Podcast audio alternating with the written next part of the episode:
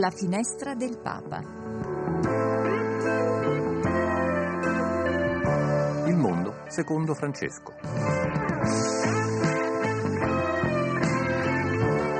Cronache, storie e commenti Dal Vaticano e non solo.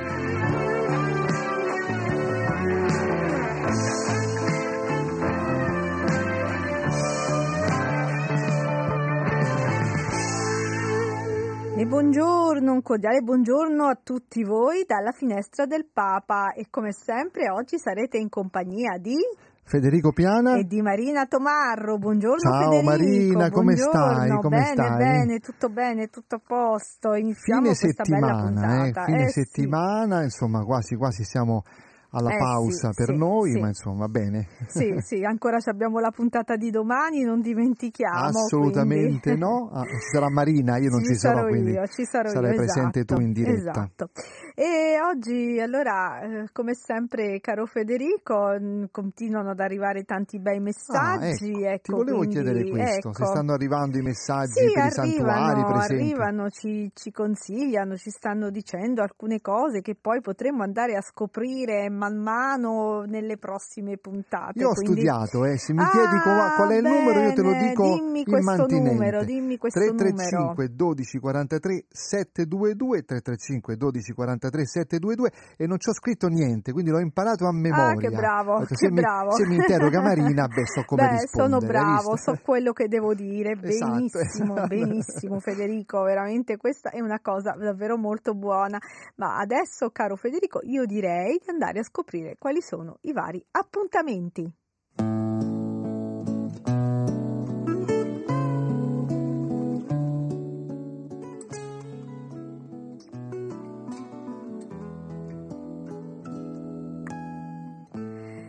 Oggi, cari amici, è il 26 gennaio e la Chiesa ricorda San Timoteo e Tito, vescovi discepoli di San Paolo, Santa Paola, matrona romana, e San Giuseppe Gabriele del Rosario Brochero. E come sempre alle ore 12 dalla Santa Casa di Loreto potrete seguire la recita della preghiera dell'Angelus e del Santo Rosario, mentre alle 19 la Santa Messa celebrata dalla Basilica di San Giuseppe al Trionfale.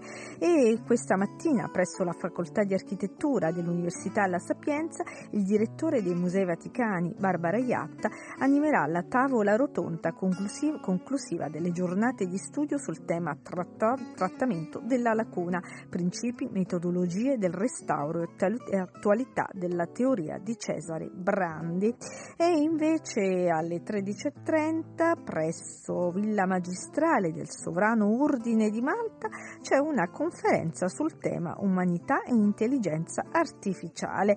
Tra gli interventi quello di Paolo Benanti, professore straordinario presso la Facoltà di Teologia della Pontificia Università Gregoriana.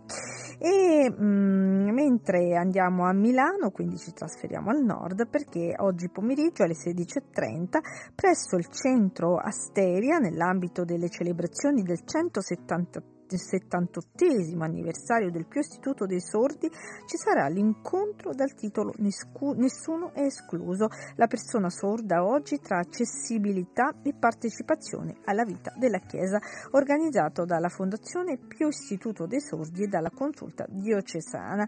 Tra gli altri interverranno eh, Monsignor Mario Delfini, Arcivescovo di Milano, il nostro prefetto del Dicastero Paolo Ruffini, Suor Veronica Donatello, responsabile CEI per la pastorale con persone con disabilità e Alessandro Gisotti, vice direttore editoriale dei media vaticani. E sempre a Milano questa sera però alle 21 presso il Duomo ci sarà la messa degli oratori presieduta proprio da Monsignor Mario Delfini dove saranno riuniti migliaia di educatori e volontari dei mille oratori ambrosiani.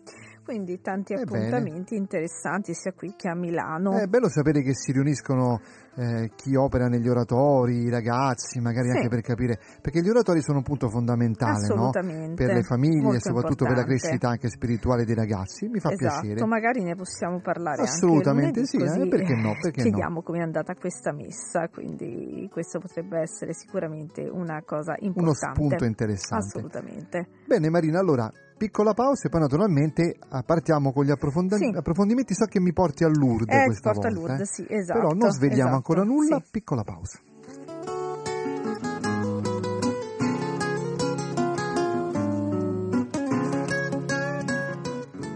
E allora Marina, eh, mi porti a Lourdes questa mattina? Eh Fa sì, anche ti rima, porto, eh sì, ti porto a Lourdes perché eh, appunto in questi giorni si sta svolgendo l'incontro internazionale di San Francesco di Sales nel cui ambito è stato assegnato il premio internazionale padre Jacques Hamel proprio per il lavoro giornalistico che mette in luce quelle iniziative a favore della pace e del dialogo interreligioso. E sono circa 250 i giornalisti, reporter e redattori provenienti da tutto il mondo che si sono riuniti proprio per questa ventisettesima edizione degli incontri internazionali di San Francesco di Sales organizzati dalla Federazione dei Media Cattolici Francesi in collaborazione con il, con il nostro dicastero, dicastero Signis e l'Unione Stampa Cattolica Italiana e ehm, noi abbiamo in collegamento la nostra inviata Benedetta Capelli. Buongiorno Benedetta. Buongiorno a te Marina, buongiorno Federico. Ciao buongiorno Benedetta, benvenuta, Ciao. benvenuta. Eh. Benedetta, Grazie allora, mille. come si stanno svolgendo questi incontri? Qual è un po' ecco, anche l'atmosfera che hai potuto ehm, respirare proprio in questo clima internazionale di incontri tra giornalisti? Allora, innanzitutto eh, c'è da dire che oggi è l'ultimo giorno di, di questi incontri che si concluderanno appunto nella, nella mattinata. E I temi che hanno segnato eh, questa iniziativa sono sostanzialmente due, il sinodo sulla sinodalità e l'intelligenza artificiale.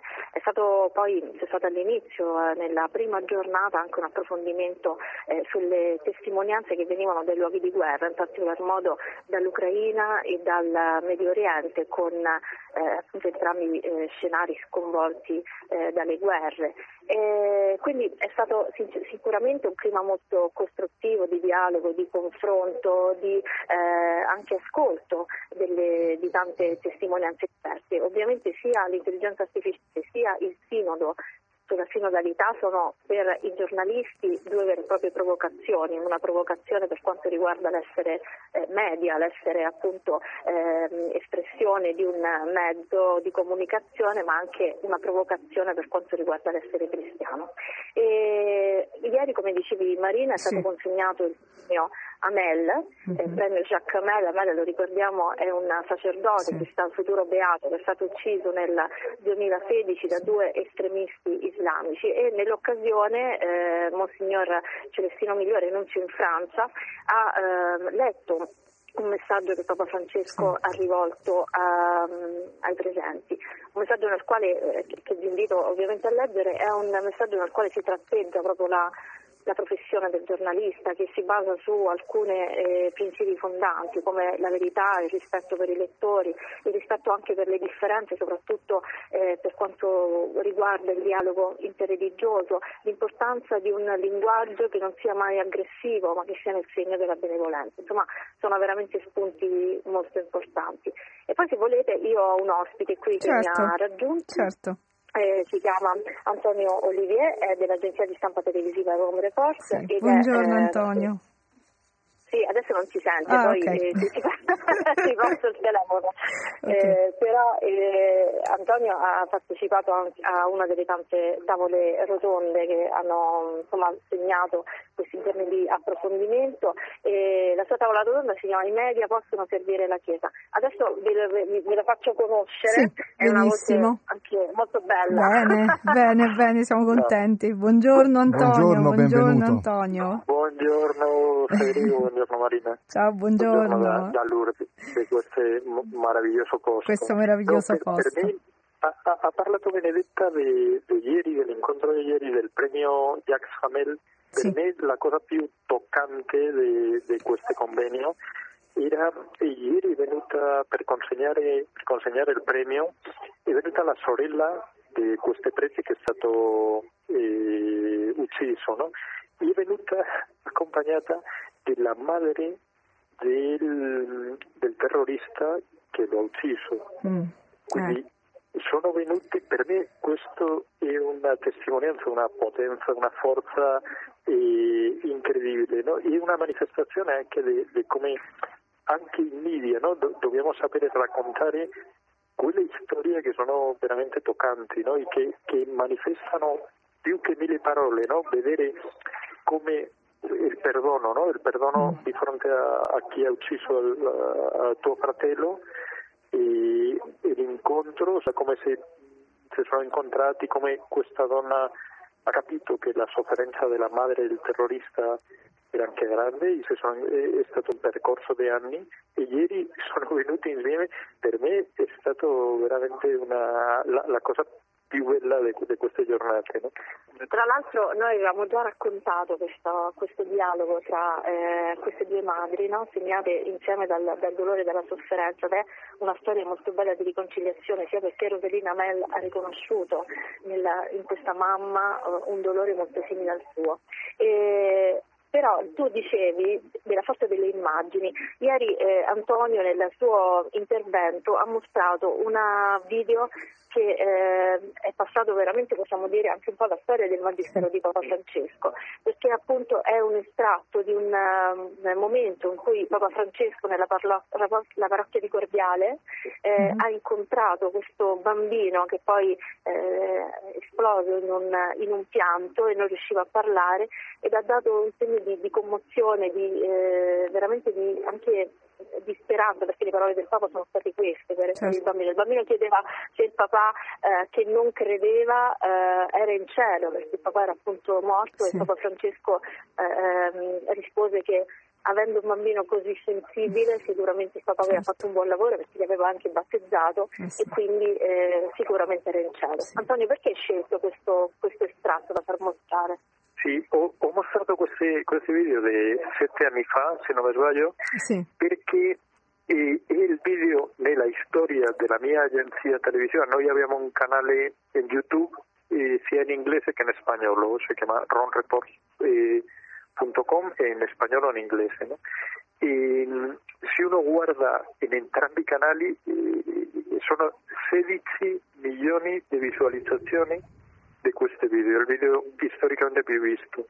E un po' il mio messaggio no, nella comunicazione di ieri per i giornalisti è dire guarda, a volte eh, ci soffermiamo sulle polemiche, i problemi, eh, la confusione, la divisione, però la gente è molto interessata a guardare la carità vissuta, non le parole, non una umilia de, sulla carità, no? su dire guarda sì, dobbiamo essere buoni, no, no, no, c'è una dimostrazione, cioè come il Papa si avvicina a un ragazzo, come eh, lo prende, si vede che, che c'è eh, che c'è l'amore, no? c'è, questo per la TV è molto importante, no? la manifestazione dell'amore, no? che si veda, e questo penso un messaggio di carità, noi nella Chiesa quando si vive la carità, sì. la carità per comunicare funziona, no? questo un po' era il messaggio, il messaggio che, ho, che ho dato ieri. Sì. No?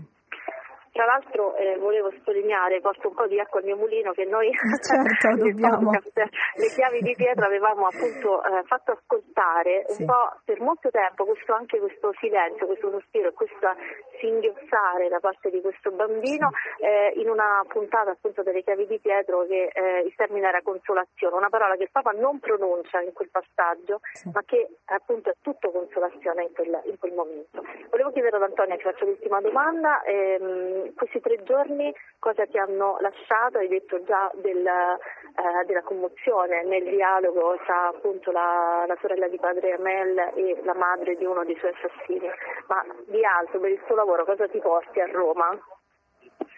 Sì, no, mi, mi porto a Roma e un po' la passione, no? la passione di tanta gente di tutto il mondo cattolico, sia gente che è venuta dal Canada, delle Filippine, degli Stati Uniti, anche del, della Francia, no? che c'è un impegno per capire come, come possiamo comunicare meglio, no? perché è chiaro che, che ci sono tante cose positive no? che, che, a volte vengono nascoste, che non, non sono conosciute e, e come, facciamo, come riusciamo a raccontare di forma attraente e anche nei nuovi media, no? sappiamo che i giovani non guardano la tv, cioè guardano pochissimo la tv, guardano i social media, e un po' l'approccio, no? l'approccio per, per raggiungere tutti, per sapere con professionalità eh, cambiare e adattare il nostro mestiere a, ai nuovi tempi. No? Bene, allora Bene. ringraziamo Antonio eh, del suo contributo e della sua testimonianza. Grazie, veramente una e... bellissima testimonianza, Benedetta. Eh sì, beh, non, vi, non vi avrei postato questo Non avevamo dubbi, non avevamo dubbi. non avevamo dubbi su di te, guarda, assolutamente. Ma non per me, per il valore della persona che sì. insomma sicuramente mi ha colpito anche me, certo, se no non, non avrei certo. proposto questo spazio per lui. Assolutamente. Vi ringrazio. Bene. Benedetta, a te personalmente di queste giornate cosa ah. ti rimarrà invece? Eh, allora, a me, a, a me, rimarrà moltissimo il, um, un po' il silenzio davanti alla grotta perché mm-hmm. eh, è un, un, un luogo eh, solitamente molto frequentato ma in queste giornate di gennaio dove insomma, sì. non è proprio caldo eh. ci sono pochi pellegrini certo. e devo dire che c'è stata per me, come per tanti altri nostri colleghi, poi eh, abbiamo avuto anche delle celebrazioni eucaristiche che ci hanno comunque unito eh, in questo senso, è stato questo, queste, queste, giornate, queste giornate di, di, San Francesco di Sales sono state anche un pellegrinaggio no?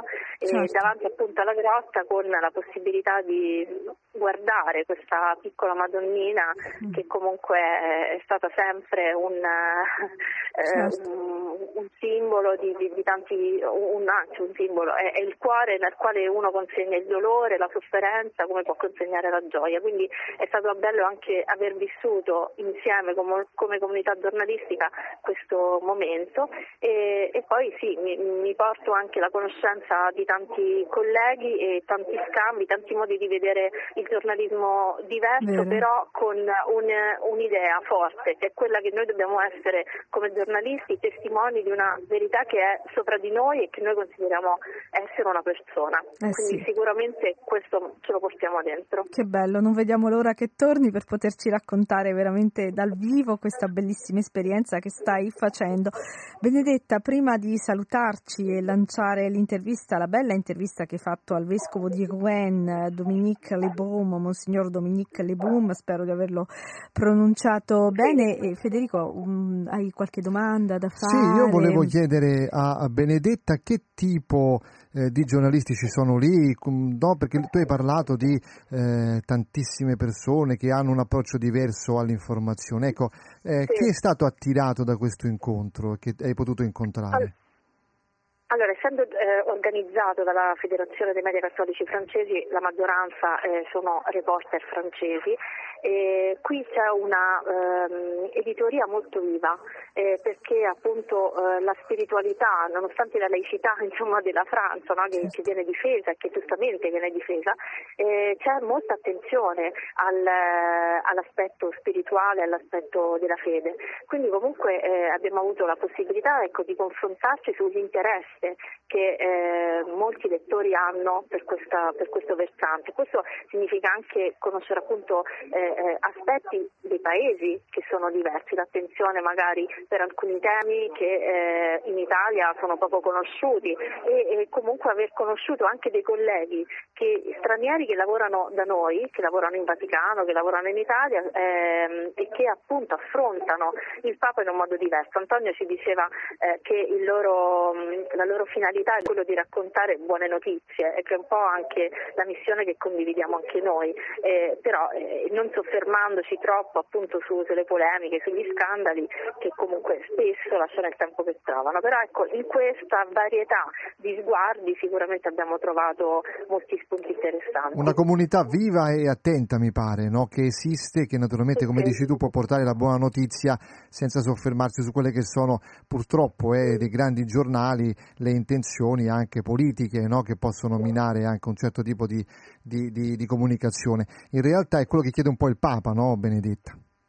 Certo Certo, assolutamente, è quello, no? e ci sono questi due messaggi, quello di ieri di, eh, per la consegna del premio Mel, ma anche il primo mes- il messaggio che ha scritto per la giornata mondiale della pace dedicato all'intelligenza artificiale, eh, nel quale appunto Papa Francesco eh, si sofferma sull'aspetto umano, eh, sul cuore, sulla necessità di ehm, andare a vedere, quindi a, a scoprire la prossimità facendolo, eh, facendolo con, con, con, l'intenzione di, di, raccontare qualcosa di buono. Però certo l'intelligenza artificiale eh, qui non è stata assolutamente demonizzata perché le, le ricchezze che verranno da, dalla tecnologia, che vengono già dalla nuova tecnologia, eh, servono moltissimo nel, nel, lavoro per accorciare ad esempio i tempi di una traduzione, eh, per aiutarci nella socializzazione di alcuni post. Però appunto eh, è importante non sottovalutare l'aspetto umano eh, che eh, è invece il metro con il quale ci dobbiamo approcciare sia nella, nella nostra professione soprattutto e nella nostra vita. Bene, Benedetta, prima di salutarci ti devo fare una richiesta che ci sta arrivando anche un po' dai nostri ascoltatori che ci stanno uh, man mano scrivendo stiamo, mentre stiamo parlando di fare una cosa e la devi promettere che la devi fare. Prima di partire, vai davanti alla grotta e accendi una candela per tutti i nostri ascoltatori che in questo momento sono eh, in ascolto, soprattutto per le persone malate, ce ne sono tante che ci ascoltano anche dagli ospedali e anche i, i tanti anziani che sono spesso nelle case di accoglienza e quindi nelle case di cura e quindi sono soli. Quindi una candela per tutti coloro che in questo momento sono in difficoltà, in sofferenza, o in solitudine. Quindi questo è il compito che dalla finestra del Papa ti facciamo arrivare a te.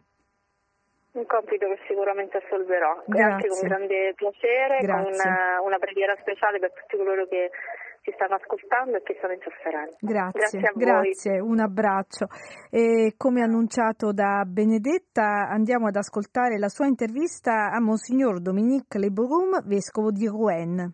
Per me eh, quello che rimane è la sofferenza e anche l'amore, ma non possiamo dividere le cose, dire che oggi è tutto bello, abbiamo un, bel, un martirio molto bello, eh, che ci insegna molto delle cose belle, della luce, che... no, oggi c'è sofferenza.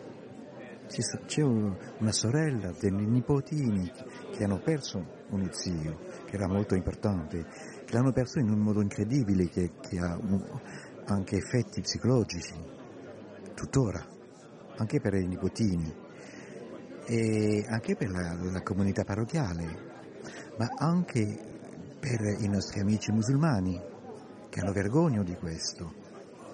E questo rimane, non è un colpo così come la sofferenza di Cristo. Non è una sofferenza di duemila anni fa, ormai è chiuso, e adesso abbiamo dei santi, delle cose belle. No, la santità attraversa la prova. Poi c'è anche l'amore che sorge da questa tragedia, l'amore di fatto di, di un approccio forse più vero tra musulmani e cristiani, che possono interrogarsi reciprocamente su eh, cosa significano questi comportamenti radicali eh, che fanno finta di essere religiosi. E come dentro di noi ci sono anche queste ideologie che fanno male agli altri.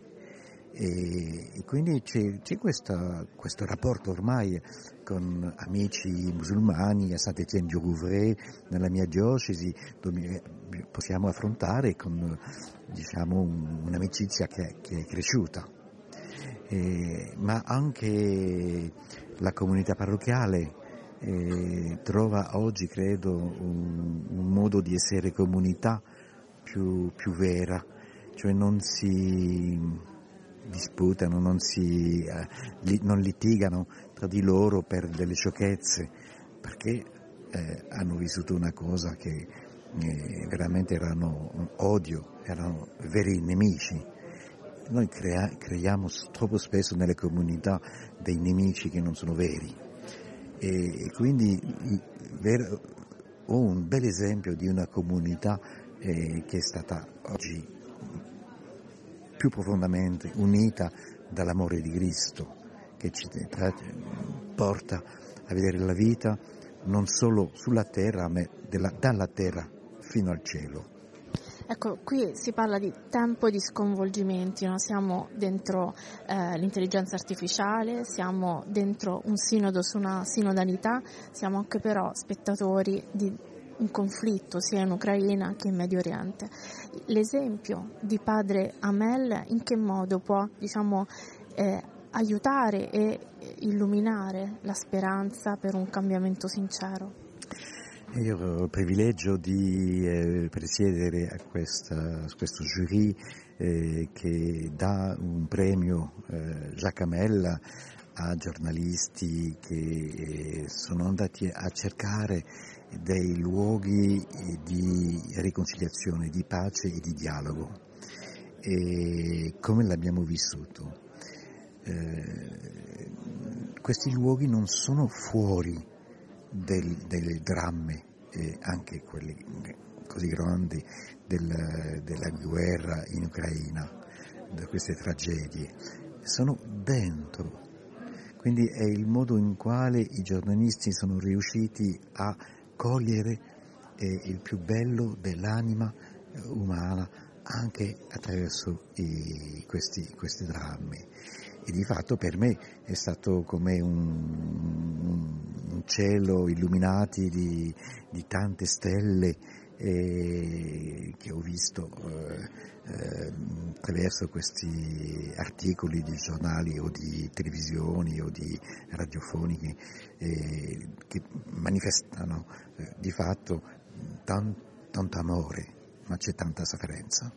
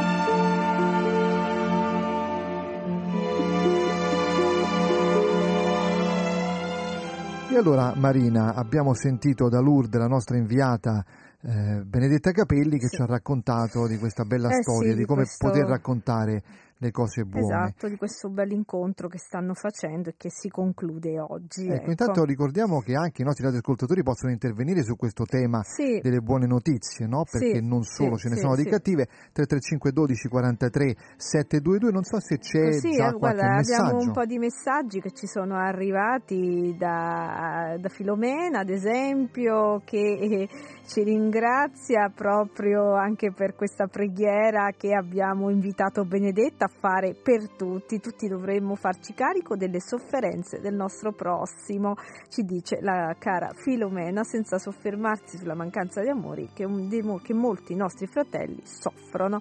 E poi abbiamo anche Paola che appunto ci ringrazia e dice grazie per questa candela e per le preghiere che eh, avete invitato Benedetta a mettere. Quindi ecco, mm, ma io so bene che i nostri ascoltatori eh, gradiscono queste cose perché davvero c'è tanti di loro ci ascoltano come sempre dico anche da luoghi di sofferenza, certo, non dobbiamo certo. mai dimenticarli. Mai dimenticarli e pregare sempre per loro esatto. questo gesto è un gesto bellissimo Marina. Eh sì. E adesso noi andiamo a Trieste perché il Papa il 7 luglio andrà a Trieste per concludere la cinquantesima settimana sociale dei cattolici in Italia e diciamo, a Trieste con uh, il comitato diciamo così, delle settimane cattoli- dei, dei, cattolici italiani eh, si cercherà anche di trovare una forma nuova per una presenza che sia lievito e sale per tutta la società italiana e io saluto il vescovo di, Trevi- di, di, eh, di Trieste, Monsignor eh, Enrico Trevisi. Benvenuto, eh, Monsignore, grazie per essere con noi. Eh. Grazie, un saluto buongiorno, a voi. Buongiorno, buongiorno, buongiorno. Grazie. Ecco, il Papa sarà a Trieste a eh, 32 anni di distanza da Papa Voitiva, quindi un grande momento per tutta la diocesi, per tutta la città, immagino, di Trieste, no? Certo, e, e grande gioia fin da adesso, fin dall'annuncio. E... il desiderio è quello per di più eh, in, nel duplice contesto che si viene il Papa ma all'interno della settimana sociale dei cattolici e siamo in questa zona periferica dell'Italia, eh, ma quasi a dirci anche che siamo una frontiera eh, che ci proietta verso il futuro, che ci proietta verso gli altri popoli, che ci proietta per una Chiesa che deve essere davvero sale e luce, che è il mandato del Signore. Eh, come vi state preparando? Insomma, avete avuto questa notizia da, da, da poco, insomma, il Papa arriverà lì. Eh, innanzitutto, qual è la preparazione che pensate di fare, no? sia dal punto di, vista spirituale che, che, anche materiale, pratico? Diciamo. È appena appena arrivato l'annuncio, per cui siamo ancora, adesso che stiamo gustando eh, la notizia, eh, per cui i programmi non, non, ne sono ancora stati predisposti, eh, ci si sta preparando alla settimana sociale dei cattolici con i nostri delegati e anche po' cerchiamo adesso di animare ulteriormente le nostre comunità. Per poi eh, è arrivata eh, questa notizia, evidentemente il primo appello è stato quello di prepararci con la preghiera per sostenere il Papa e per vivere in comunione eh, la, la, sua presenza in mezzo a noi. Eh, per altre iniziative eh, dovremo programmarle adesso insieme. Lei ha parlato di una città, una diocesi anche di frontiera. Ecco, che chiesa troverà Papa Francesco? Eh, Trieste la sua collocazione eh, sia geografica ma anche, possiamo dire così, storica, eh, si trova ad essere una porta eh, che eh, congiunge l'Italia con eh, l'Europa. Eh, Trieste, la sua fortuna storica è quella che attraverso l'impero austro-ungarico è diventato un porto importante, era il porto dell'impero ed è nata, eh, sì certo, la città romana su, sul Colle San Giusto, affonda eh, la sua storia dei millenni, ma eh, la fortuna del porto di Trieste è stata eh, quella che, eh, reso Porto Franco, eh, ha attratto eh, culture capitali, popoli, religioni le più diverse, per cui è nata in questa modalità.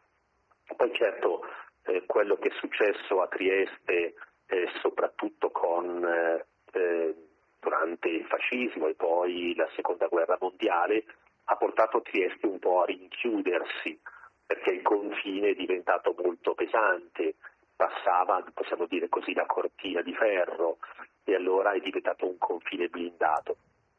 Ora mm, ormai da alcuni decenni non è più così e io penso che Trieste ha bisogno della eh, dell'impulso che Giovanni Paolo II e adesso Papa Francesco riscopra la propria identità e anche nella propria memoria storica di essere invece un ponte, di essere una frontiera dove eh, ci si incontra, eh, dove ci si rende conto di un incontro non solo tra i popoli, ma anche per una visione di futuro, per una visione che eh, diciamo così, rincuora per una speranza di cui questo mondo ha bisogno. Trieste, eccellenza, essendo proprio città di frontiera, come l'ha definita lei, questo ponte tra Oriente e Occidente, è una città attraversata costantemente da molti migranti. Ecco, allora il Papa ha molto al cuore il problema dei migranti, le loro situazioni e, e spesso anche in che modo sono trattati. Allora, ecco, Trieste in che modo anche affronta questa tematica, in che modo si prepara anche ad accogliere Papa Francesco eh, anche attraverso lo sguardo di chi arriva da lontano. Trieste è sulla rotta balcanica e noi sappiamo che è una tematica estremamente complessa eh, dove sono implicate eh, le questioni, per usare l'immagine di Papa Francesco, è un poliedro con le sfaccettature irregolari le più diverse, eh, che però suscitano in ogni caso la responsabilità. Mi piace dire che però i migranti non sono numeri, ma sono persone, eh, ognuna col proprio volto, la propria storia e anche il carico delle proprie speranze, ma anche del proprio dolore. E allora eh, cosa stiamo facendo? Eh, Trieste è sulla rotta balcanica, per cui tante volte eh, non è l'approdo, ma è una tappa. Eh, di fatto cosa, cosa succede? Eh, che eh, i migranti a volte passano e semplicemente cercano poi di raggiungere eh, parenti, conoscenti e altre località. Eh, a volte vengono intercettati, identificati e, e, allora anche in qualche modo sono un po' vincolati e tanti di questi osservano le nostre leggi e allora si fermano a Trieste. E le nostre strutture di accoglienza, sia quelle ecclesiali che quelle messe in campo da altre eh, iniziative sociali, eh, sono sature e perché i trasferimenti talvolta sono lenti, faticano ad arrivare. Eh, se a Lampedusa eh, sbarcano magari anche numeri molto più consistenti, eh, però se sbarcano anche in un giorno eh, mille persone, duemila persone, il giorno dopo li trasferiscono. E qui invece i trasferimenti tante volte non avvengono e allora si accumulano eh, persone, ripeto, già identificate eh, che sono senza alloggio perché le strutture qui sono totalmente piene. Come Chiesa abbiamo certo. aperto un'ultima piccola struttura per quelli di passaggio, che però appunto sono quelli che magari non sono stati identificati, certo. che si fermano a notte, a volte anche ehm, famiglie con bambini molto piccoli. Mm. E allora come nostra iniziativa un dormitorio che consente di non essere fuori al freddo, di non essere eh, magari che c'è lavora, eh, così, di avere un patto caldo, eccetera. Eh, però diciamo che eh, purtroppo mh, a volte si accumulano tante persone che sono in questa struttura vicino alla stazione Semasilos, sì. Eh, che è un po' nelle cronache ormai mm-hmm. nazionali e sì. anche internazionali, era il deposito di granaglie mm-hmm. eh, del Porto Vecchio, del, quando c'erano gli austriaci, eh, avevo poi ospitato anche i profughi dopo eh, la, la, seconda guerra mondiale e, e adesso eh, si accumulano lì eh, ed è una favela eh, qui nel cuore di Trieste purtroppo. Eh sì. Tra l'altro c'è anche il problema del freddo in questi giorni che è particolarmente presente, poi soprattutto da voi immagino. Allora sì, ripeto, avendo aperto questa struttura, eh, per fortuna perso- alcune persone più vulnerabili riusciamo come Chiesa e devo dire anche io ho fatto un appello, eh, hanno risposto diverse persone eh, per una presenza anche di volontari che ci danno una mano. Eh, però come giustamente qualcuno mi diceva certo. il freddo non lo sentono soltanto i bambini eh, o le donne, lo sentono tutti, anche se uno ha 20 anni o 25 anni, eh, per cui rimane questa emergenza. Eh, ci sono mh, iniziative di volontariato che portano anche a raccogliere anche da altre parti d'Italia ed è l'occasione bella questa anche per ringraziare tutti, per cui arrivano tende, arrivano eh, sacchi a pelo, arrivano eh, dei piumini eh, per cercare di distribuire man mano che perché è eh, un, un, arrivare alla spicciolata eh, evidentemente quando la stagione è bella arrivano più persone dalla rotta balcanica, adesso ne arrivano un po' meno. E però alla spicciolata a piedi, eh, gruppetti che possono essere di due, tre, cinque persone, talvolta invece un pochino più numerosi, e però è un fluire un po' ininterrotto che eh, dal Carso, noi sappiamo che la frontiera eh, tra l'Italia e la Slovenia eh, non è, eh, è, è porosa perché facilmente anche attraverso queste colline la, la si attraversa ovunque e per cui è difficile da presidiare. Eh, ci riuscivano i soldati di Tito della ex Jugoslavia, ma adesso è stato tutto smantellato e non si è in grado di fare questo. Eh, eh, senta, io le vorrei chiedere, tornando alle settimane sociali che ci saranno, appunto il Papa arriverà lì per chiudere questa cinquantesima edizione, eh, diventa anche interessante comprendere come eh, Trieste possa diventare capitale anche di un'azione rinnovata dei cattolici italiani, una presenza che potrebbe essere una presenza che diventa ancora di più sale in questo momento storico particolare dove ha bisogno anche di questo. No? Quindi Trieste può diventare anche, come dire, punto di riferimento per i cattolici in questo senso. E come, e come, come poter rinnovare questa presenza dei cattolici? In che modo, secondo lei? Eh, io penso che questo sarà il cammino sinodale che eh, anche questa settimana dove eh, che sulla democrazia e partecipazione eh, non c'è un documento con delle tesi già da consegnare, eh, no, invece sarà un, un, ambito di partecipazione nella quale insieme fare un grande laboratorio eh, di rappresentanti eh, provenienti da tutte le chiese e tutte le, le, le comunità, gli, gli associazionismi d'Italia eh, per di più anche già con questa piccola novità eh, per cui settimana sociale dei cattolici in Italia eh, non italiani perché anche tanti sono stranieri ma cattolici e residenti in Italia. E per cui insieme provare un po' a delineare. Non c'è dunque una tesi già, eh, già, già, già pensata, è proprio il bello sarà Si costruisce insieme, dice lei, no, Monsignore? Si costruisce insieme. Sì, infatti mh, meno relazioni e più laboratori per discutere, incontrarsi, ascoltarsi e cercare insieme. Questa sarà eh, un pochino la, la, caratteristica di questa settimana rispetto a quelle precedenti. Eh, penso che l'essere a Trieste, eh, non perché a Trieste siamo bravi a fare queste cose, eh, ma perché la nostra storia eh, ci dice questo, poi anche per noi è una storia faticosa da rielaborare continuamente e sempre nel rischio eh, a volte di eh, in qualche modo rigurgiti che ci fanno tornare indietro. Eh, però Trieste è nata, come ho detto, una città multiculturale, dunque di dialogo, dove eh, diverse, i diversi gruppi eh, linguistici, culturali e religiosi hanno trovato una loro capacità di costruire insieme la città eh, io penso che certo, allora c'era un po' il despota illuminato che era l'Austria, eh, adesso invece diventa eh, la responsabilità eh, di ciascuno di costruire insieme la città eh, dentro queste appartenenze significative di valore eh, dove ognuna ha la sua identità ma anche che si mette in gioco per costruire insieme la città.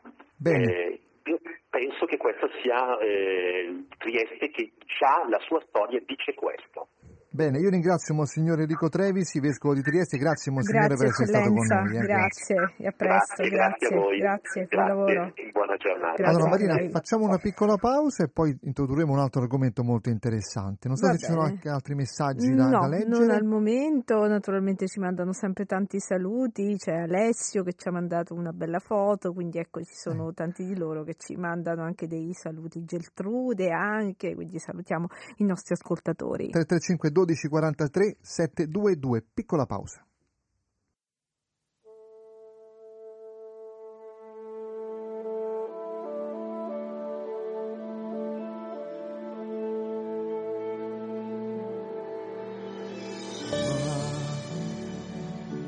aspetterò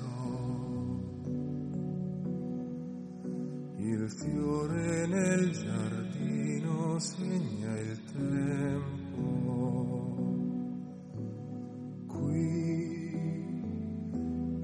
disegnerò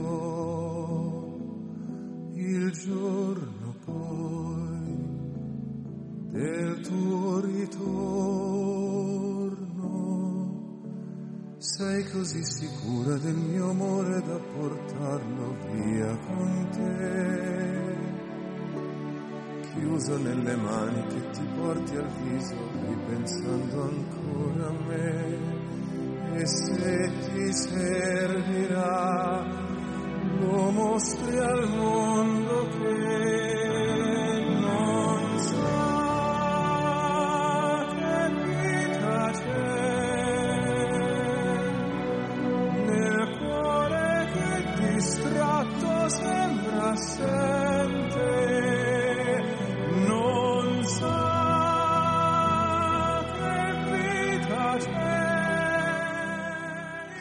allora Marina, eh, si è conclusa Ed ecco.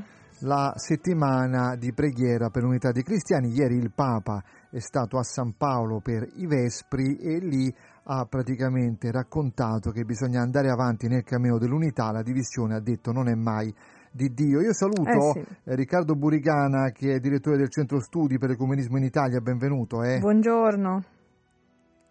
Non so se ci sente Burigana. Eh, buongiorno. Buongiorno. Buongiorno. Eccoci, Eccoci buongiorno. Riccardo, buongiorno e benvenuto. Allora, dicevamo che si è conclusa la settimana di preghiera per l'unità dei cristiani, ieri il Papa è stato a San Paolo. Ti faccio ascoltare un piccolo brano di, questo, di questa riflessione che ci ha invitato a camminare ancora insieme nonostante le difficoltà.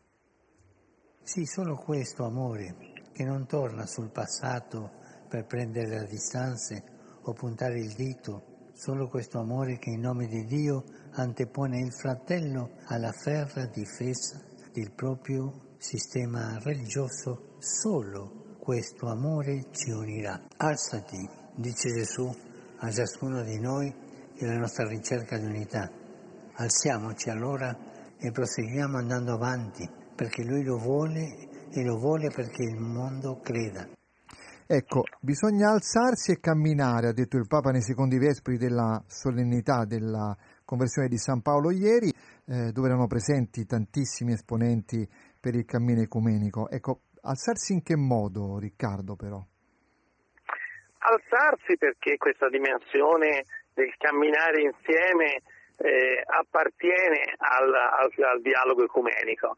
A volte eh, ci si fa prendere o dalle paure o dalle preoccupazioni o anche, anche dallo scoramento del non vedere dei risultati immediati e si ha un po' la, la- la tentazione di sedersi, sedersi e aspettare, aspettare la fine dei tempi in cui eh, si realizzerà la, la piena e visibile comunione, abbandonando quello che invece è un invito che anche ieri Papa Francesco ha rivolto, cioè di pregare e nella preghiera trovare la forza per camminare insieme, per trovare sempre nuove occasioni per condividere la fede che unisce tutti i cristiani. Che bilancio si può fare, Riccardo, di questa settimana che ha visto tante iniziative, compresa quella del tuo centro, diciamo, di ecumenismo? Sì, il Centro Studi per l'Ecumenismo in Italia, di cui io sono direttore e il presidente il vescovo Donato Oliverio, della, chiamo il signore Oliverio che è vescovo dell'Eparchia di Lungro, quest'anno ha voluto censire le iniziative diocesane che si sono svolte in Italia, nelle diocesi italiane. Ne è uscito un quadro eh, che numericamente sono 162 le diocesi che hanno avuto almeno un incontro ecumenico, ma un quadro particolarmente ricco, particolarmente articolato di tante iniziative che eh, fanno vivere questa settimana ancora in un calendario tanto ricco di incontri ecumenici come il tempo più fecondo per scoprirsi e per conoscersi, perché in questo momento l'ecumenismo in Italia ha il dono di avere tante tradizioni cristiane diverse e conoscere queste tradizioni aiuta a comprendere sempre meglio la propria identità. Riccardo, un'ultima domanda, poi ti lasciamo, eh, perché siamo anche in chiusura. Eh, il bilancio lo abbiamo fatto, ma il futuro dell'ecumenismo qual è secondo te? Non ti chiedo di fare un elenco lunghissimo, eh, ma le cose che a te sembrano più imminenti prossimamente. Prossimamente io credo che da ieri dall'incontro, da- dalla celebrazione dei Vespi è emersa ancora come la priorità è una missione comune, condivisa. Il mondo ha bisogno di un annuncio della buona novella, una buona novella che aiuti a rimuovere la violenza e a costruire la pace e in questo i cristiani possono e devono fare tanto insieme. Poi c'è il dialogo teologico che va avanti, non è contrapposto, ma in questo momento i cristiani insieme possono dare una speranza per la pace da costruire insieme. Grazie Riccardo Burigana, davvero. Grazie, eh. grazie. Arrivederci. Grazie a voi. Buongiorno. Grazie a Riccardo Buricara. Marina, Grazie. siamo quasi in chiusura. Sì, eh? siamo in chiusura, esatto. Abbiamo avuto una puntata molto ricca in cui ci siamo tra l'altro collegati con Lourdes, quindi ecco, ricordiamo anche questo appuntamento. E naturalmente invitiamo i nostri ascoltatori a continuare a rimanere sulle nostre frequenze. Tra pochissimo il GR Flash e, e poi subito dopo da Loreto, dalla Santa Casa di Loreto, la recita della preghiera dell'Angelus e del Santo Rosario. E poi vi volevo ricordare anche domani, però. Eh, domani ci sarai tu, domani ci ci sarò sarò. io, domani sarà una puntata speciale, ve l'annuncio già, amici, sarà dedicata alla giornata della memoria. Quindi eh, s- ascoltateci perché avremo belle storie da raccontarvi. Grazie a Mariana Tomarro. Grazie mille e grazie Federico Federico. Piana, e un ecco, naturalmente al di là del vetro saluto eh, Alberto Giovannetti, Silvia Giovanrosa che ci hanno seguito e ci lasciamo con una canzone di Giovanotti. Abbiamo prima ascoltato Boge- Bocelli con Sogno, adesso abbiamo Giovanotti come musica e allora come musica ci vediamo domani. Ciao. Ciao Marina.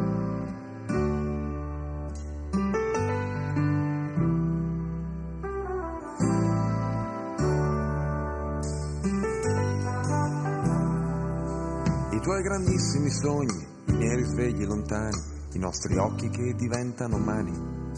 La tua pazienza di perla, le mie teorie sull'amore, fatte a pezzi da un profumo buono. Il tuo specchio appannato, la mia brutta giornata, la mia parte di letto in questa parte di vita. Il tuo respiro che mi calma se ci appoggi il cuore, la nostra storia che non sa finire. So che è successo già che altri già si amarono, questo nostro amore è come musica che non potrà finire mai, che non potrà finire mai, mai.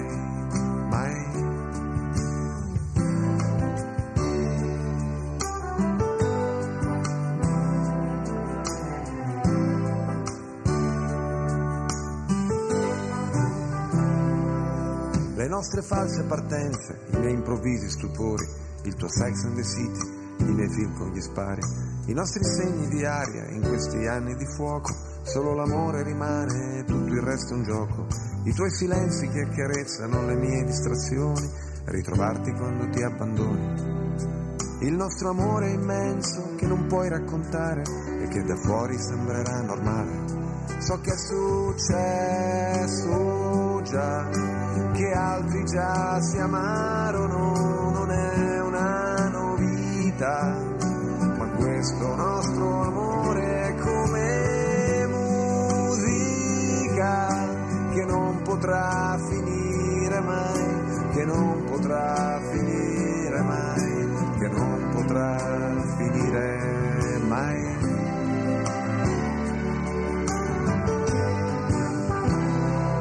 Siamo stati sulla luna a mezzogiorno, andata solo andata senza mai un ritorno. E abbiamo fatto piani per un nuovo mondo, ci siamo attraversati fino nel profondo, ma c'è ancora qualcosa che non so di te, al centro del tuo cuore che c'è, so che è successo già, che altri già